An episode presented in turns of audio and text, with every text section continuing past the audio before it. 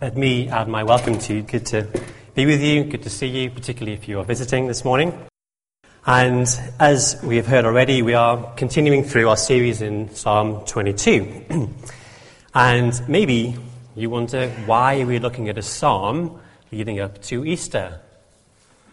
Well, because clearly we see in this psalm a prophecy, foreshadow of the crucifixion of our Lord Jesus words that he says on the cross, the description of his suffering and his death is there for us. And so we're zooming in for five weeks on this psalm, and we're halfway through, verses 11 to 21 today. And um, so we're going to get into that. But for a moment, let's just pause and pray.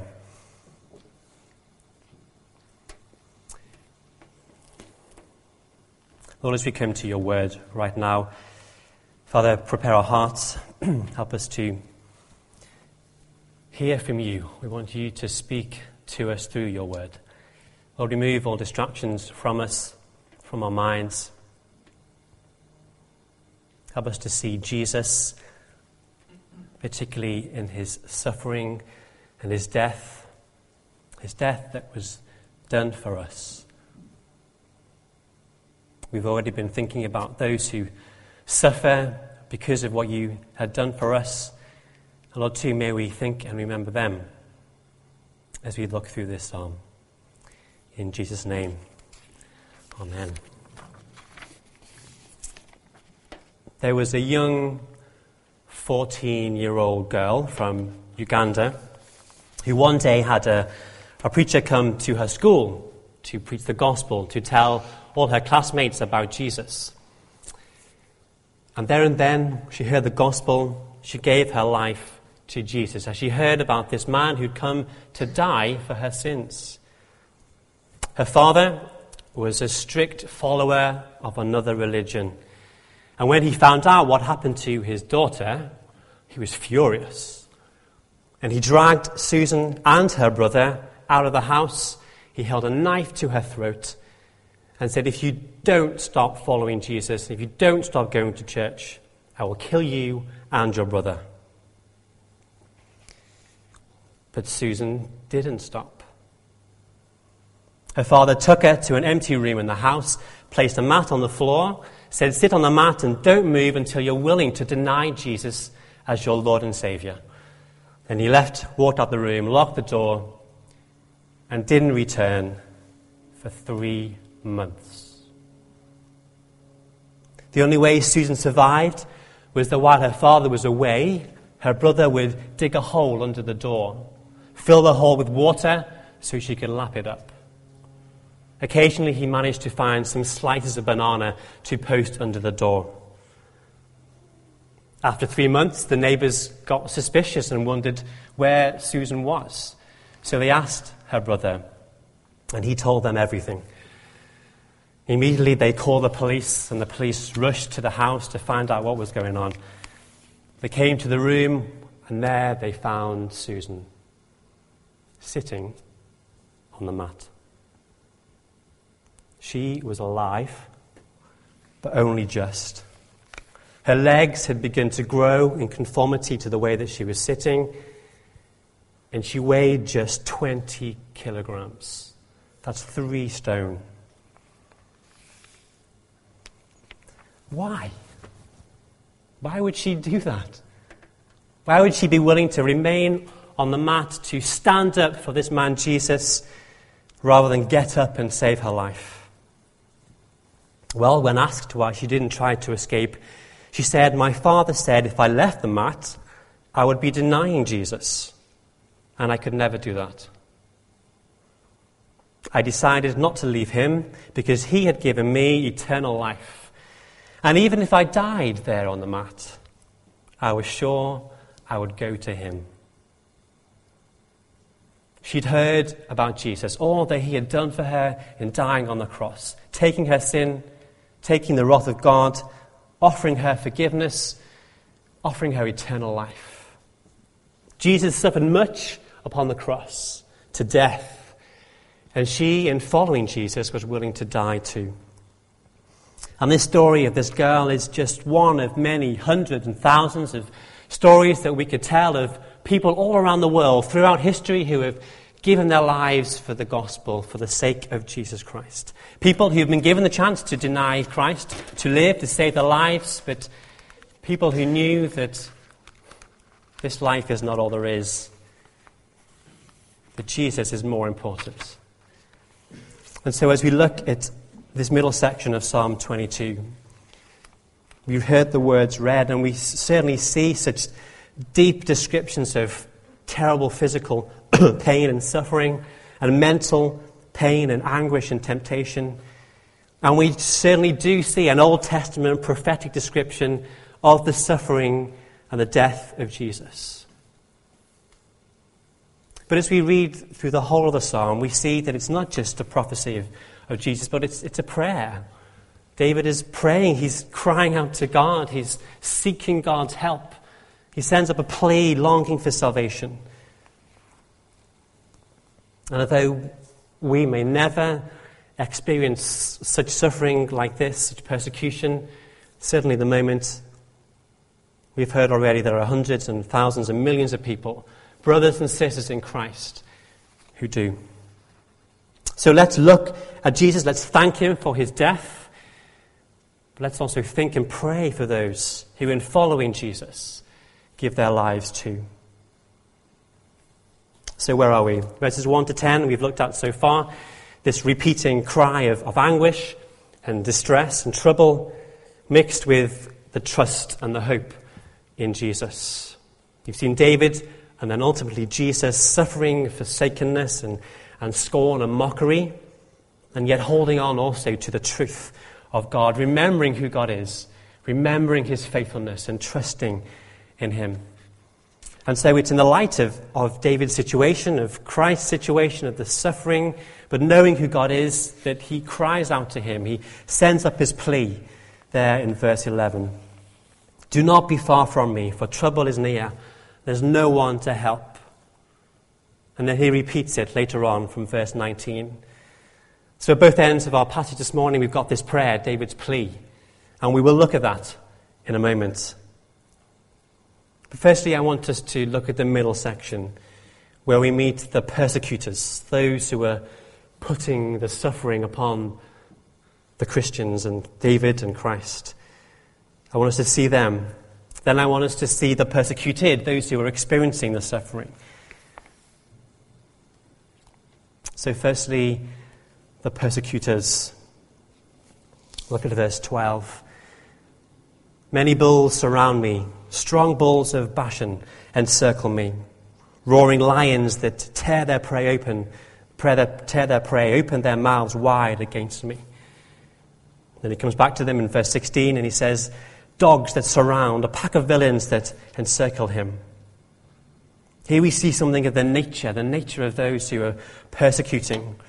They're described as vicious animals, wild beasts, animals that preying their, their, their, their food, hunting for those they want to eat. You have the bulls and the lions and the wild dogs.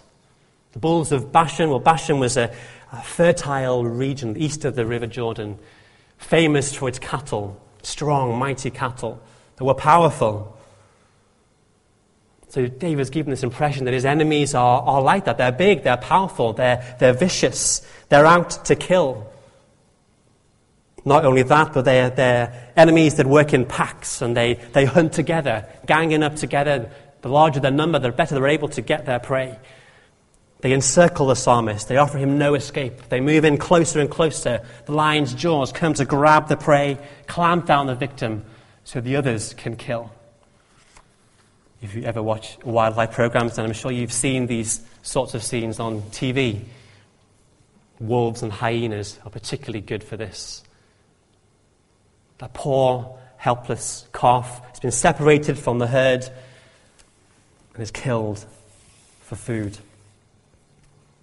David here is using this as a description of what he's experiencing, and, and Jesus too, as all his enemies are surrounding him and closing against him. He can smell their hatred, he can hear their taunts as they move in closer for the kill. And we can think of Jesus, can't we? We can think of his trial. the crowd surrounding him, shouting, Crucify him! Crucify him! The Roman soldiers mocking Jesus, hurling insults at him. It seems that everybody in the world is against him. No one wants him to live. No one wants him to survive. Those who do are, are fled in fear or are too weak and helpless to do anything about it. The nature of the persecutors, those who hate. But then we also see their behavior. They encircle, they come in, but more than that, they, as David says, they pierce my hands and feet. All my bones are on display, verse 17. People stare and gloat. They divide my clothes among themselves and cast lots for my garment. Does that ring any bells? What is David saying if he's not foreseeing the crucifixion of our Lord Jesus? There he is, nailed to the cross, his hands and feet pierced. Crucifixions didn't exist in David's day. He wouldn't have known what he was describing. But as we see Jesus hanging on the cross, naked, weak, helpless, people staring, gloating over him, here is he who calls himself the Son of God Look at him now, humiliated, nailed to a cross. If you have a Bible, why don't you quickly flick over to Luke's Gospel 23, verses 35.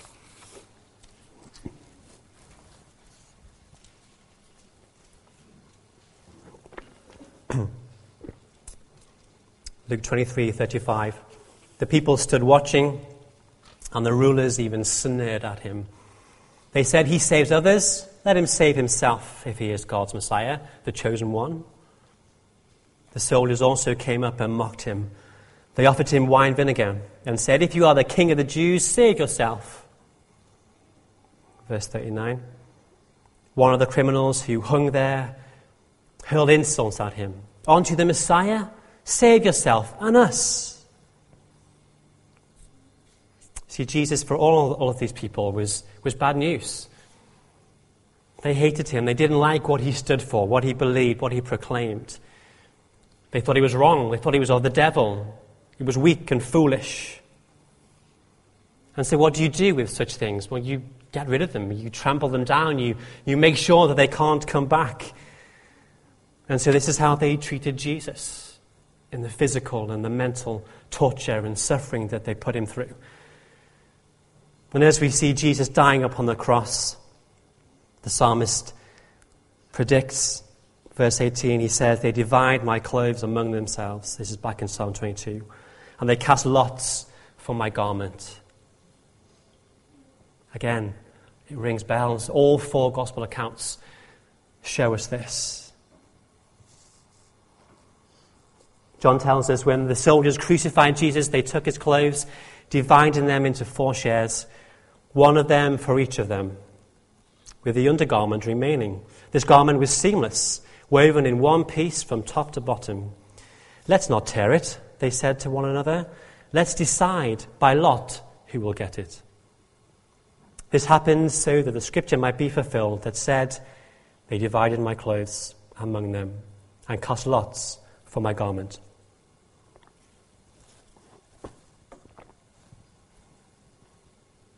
Now, it was the Roman soldiers that crucified Jesus to the cross. It was the Jewish leaders that handed him over to the Romans. But in one way, we are all there, gathered around the cross that day. We are all stood, mocking, hurling insults at Jesus as he dies. Because that is a description of sin. Looking in the face of the one who created us, who loves us, were laughing and mocking and saying thanks, but no thanks. And there we see Jesus at the hands of the very people he came to save, dying. Dying for them, dying for us, dying for you. I don't know you, I don't know if any of you would call you, not call yourselves a Christian this morning. Maybe you're thinking about these things. Maybe you're in opposition to these things.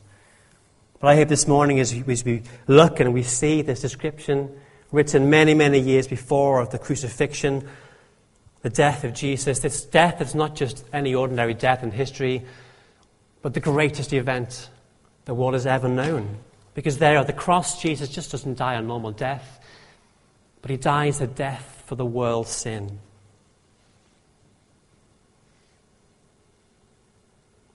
He dies a death for you, to take your sin, to offer you forgiveness.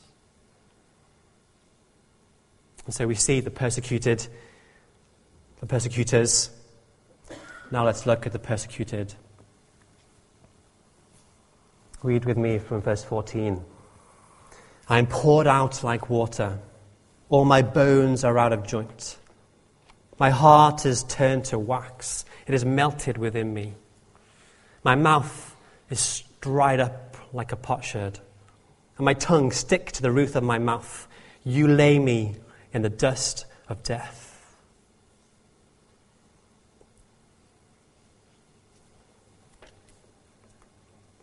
And so, at the heart of this passage, we have the suffering, the death of Jesus. We see his physical suffering being poured out like water.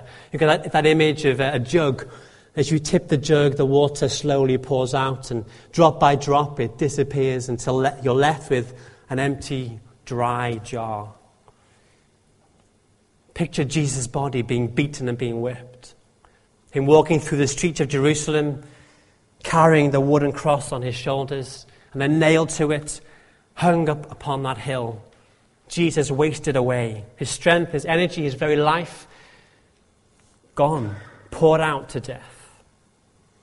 All his bones are out of joint. My, my bones are on display. Again, that's just a picture, physical picture of, of complete weakness and, and then nothing left, being wasted away.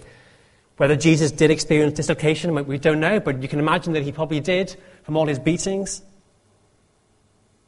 And then David turns to the heart and to what's going on within him and in his mind. My heart turns to wax and it melts within me.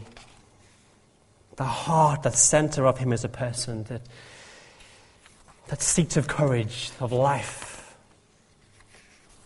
If you experience that heart wrenching pain right here in the chest, the blow of devastation, the experience of suffering, of loss, you feel the heart sink. It's like it has melted away. And there is Jesus, suffering physically in the pain and suffering mentally as he sees the people he loves mocking him and insulting him. And more as he, as he has the weight of sin upon his shoulders, the judgment of God upon him. His mouth is dry, his tongue stick to the roof of his mouth.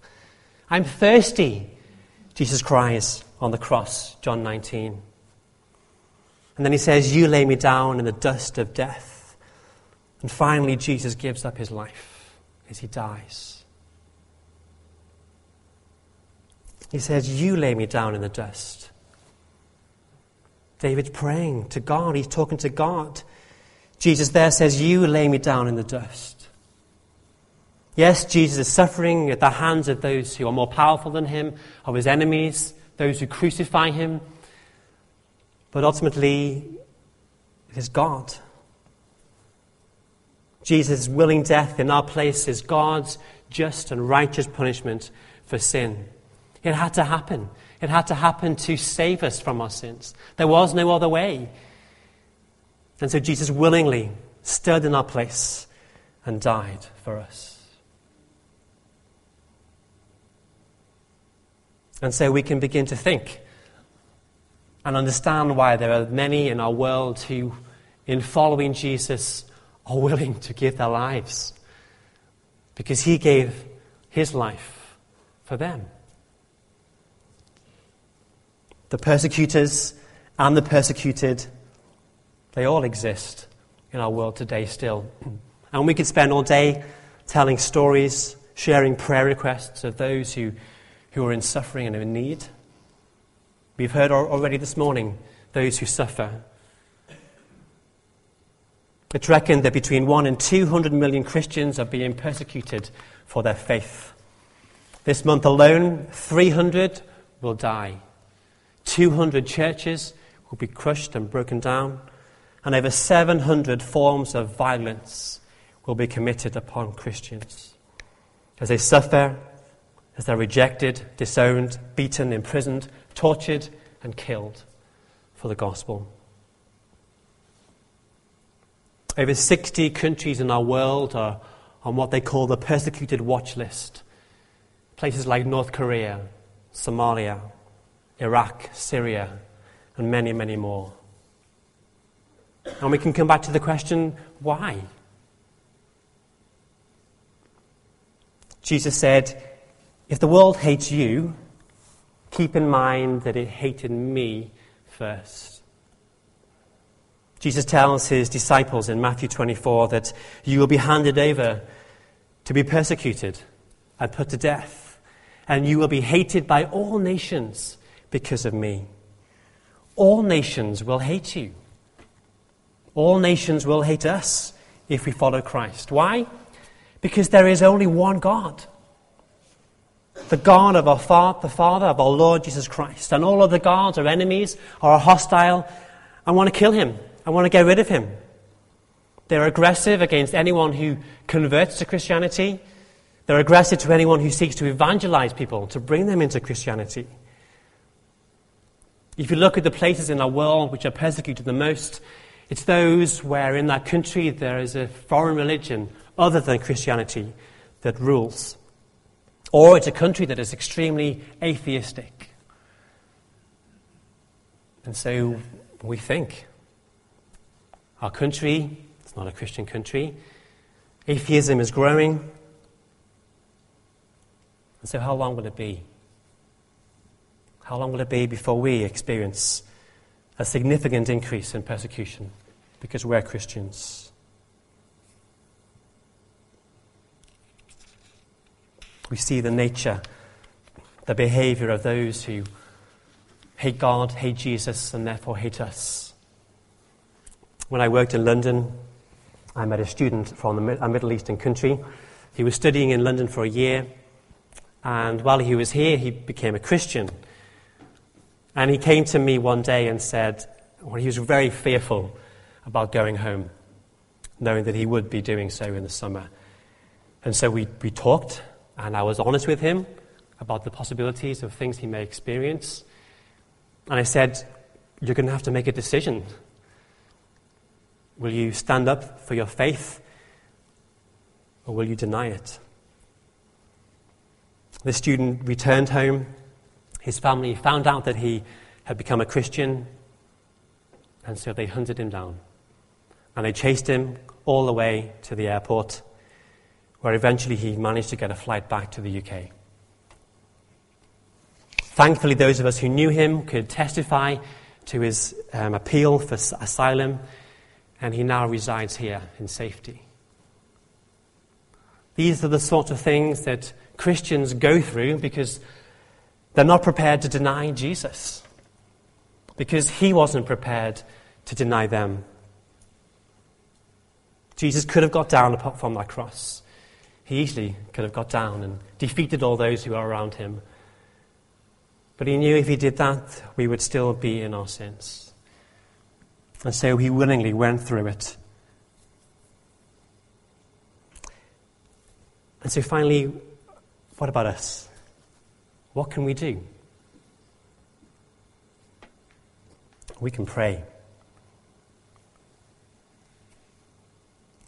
We can pray for ourselves that in any suffering and opposition that we face, that we would have the strength to stand up for Christ. And of course, we can pray for the many who suffer around the world. Read with me from verse 19. But you, Lord, do not be far from me. You are my strength. Come quickly to help me. Deliver me from the sword, my precious life from the power of the dogs. Rescue me from the mouth of lions. Save me from the horns of the wild oxen. David sees his desperate need, his horrendous situation. There's nothing he can do, and he cries out to God. He sends up his plea for mercy. Do not be far from me, for trouble is near, and there's no one to help. There is no one there. At the cross, Jesus is alone. He's been completely abandoned by everybody. No one is strong enough to defeat the enemies. No one is there to even try. He's outnumbered. And so he knows his only hope is in God, the one who can help, the one who can sustain him, and the one who can save him. Who can sustain him and save him. Let's look at those. He prays for strength, for endurance. You are my strength. Come quickly to help me, the psalmist cries. David and Jesus and all those who experience suffering physically and mentally, they're in need. They're in need of great strength. Strength to endure the suffering, strength to cope with any, any physical torture that they're put through, strength to cope with the temptation to give up, strength to withstand the taunts and the mockings and the rejection. Think of Susan on that mat for three months with nothing but her thoughts to keep her company. As her body weakens and wastes away, as the temptations to, to give up and get up play through her mind, how did she survive? Well, apart from the water and the bananas, she must have prayed, wasn't she? Crying out to God to help her, to sustain her, to keep her alive, to give her strength to trust in Him to keep going even to death, knowing all that He has planned for her, that even if she dies on that mat, it's not the end. That's what kept her going, her strength in the Lord and His promises, in what He had done for her, knowing that He had not abandoned her on that mat, that He was with her right there by her side. And as she suffered with Him, as she suffered, He was with her. And as Christians, we will suffer, and we're not to be surprised that we will suffer. Peter says in his first letter in chapter 4, he says, Dear friends, do not be surprised at the fiery ordeal that has come to you to test you, as though something strange were happening to you.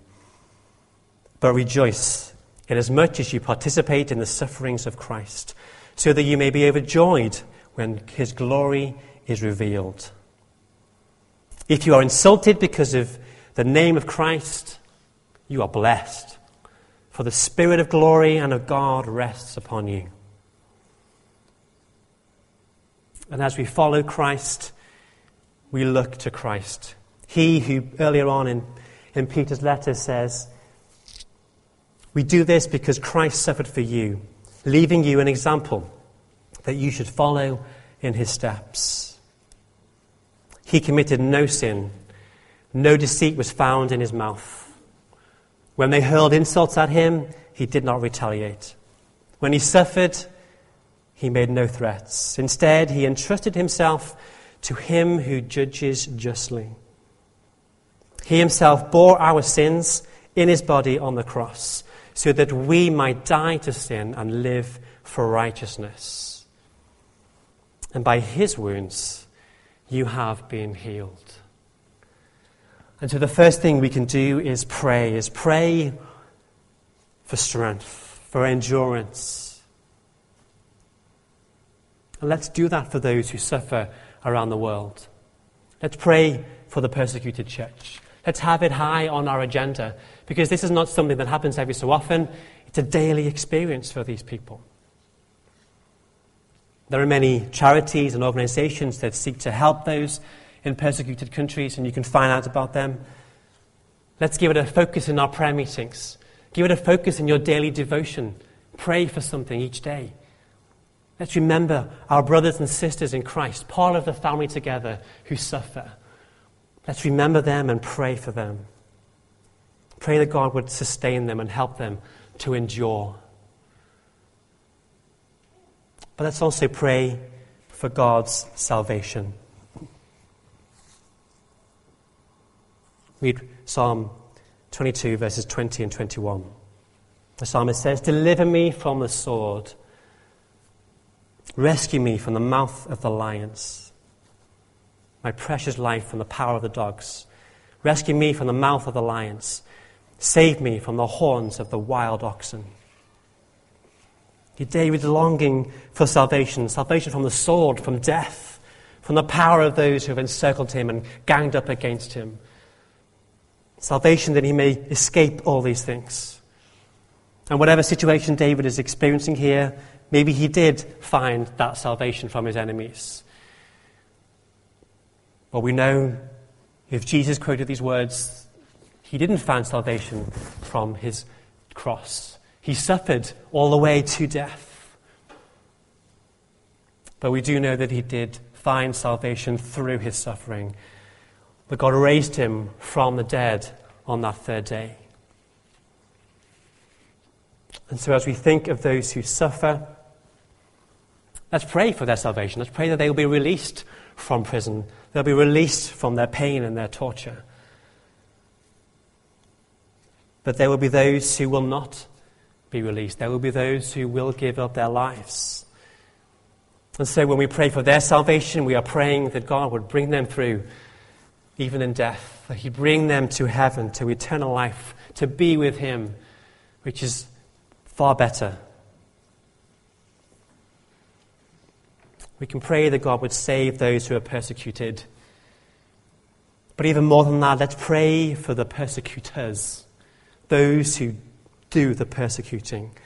Let's pray that through the suffering of those Christians, as they bear witness to Christ by willing to give their lives, let's pray that that is a witness to those who put the suffering upon them, that they will be convicted of sin, that they would come to Christ. I love the story told by John Piper in his book, Let the Nations Be Glad, a book about mission. There's no time to read it all to you, but let me summarize it.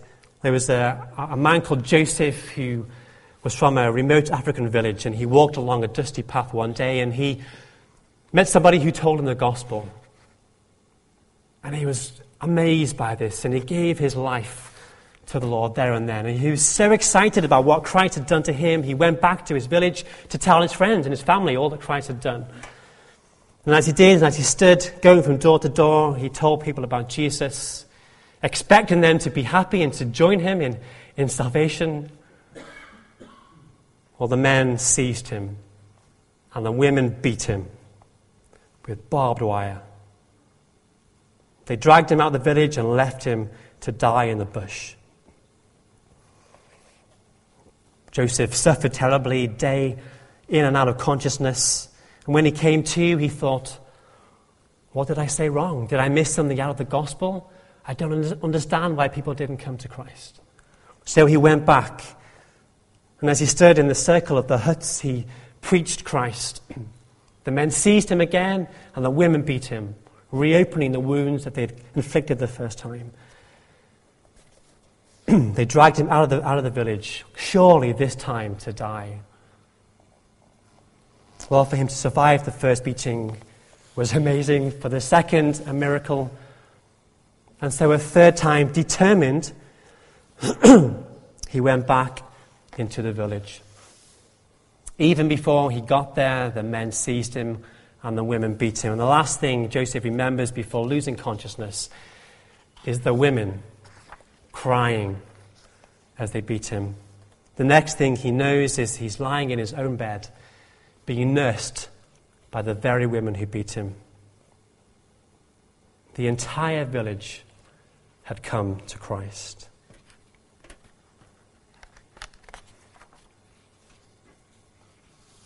Through the prayers for strength and energy to sustain, to trust Christ even to death, may God use such suffering to bring great salvation. May it be our prayers that there is great salvation, that those who hate him, that those who hate us, will be convicted of their sin as they see Christ in us. China, a country that has seen great increase of Christians. Why? Because people have seen those who've been willing to suffer for Christ. And so, what about you? What about us? In times of suffering and persecution, when it comes, if it comes, what will we do? Will we take up our cross? Will we be willing to suffer whatever may come our way, to stand firm?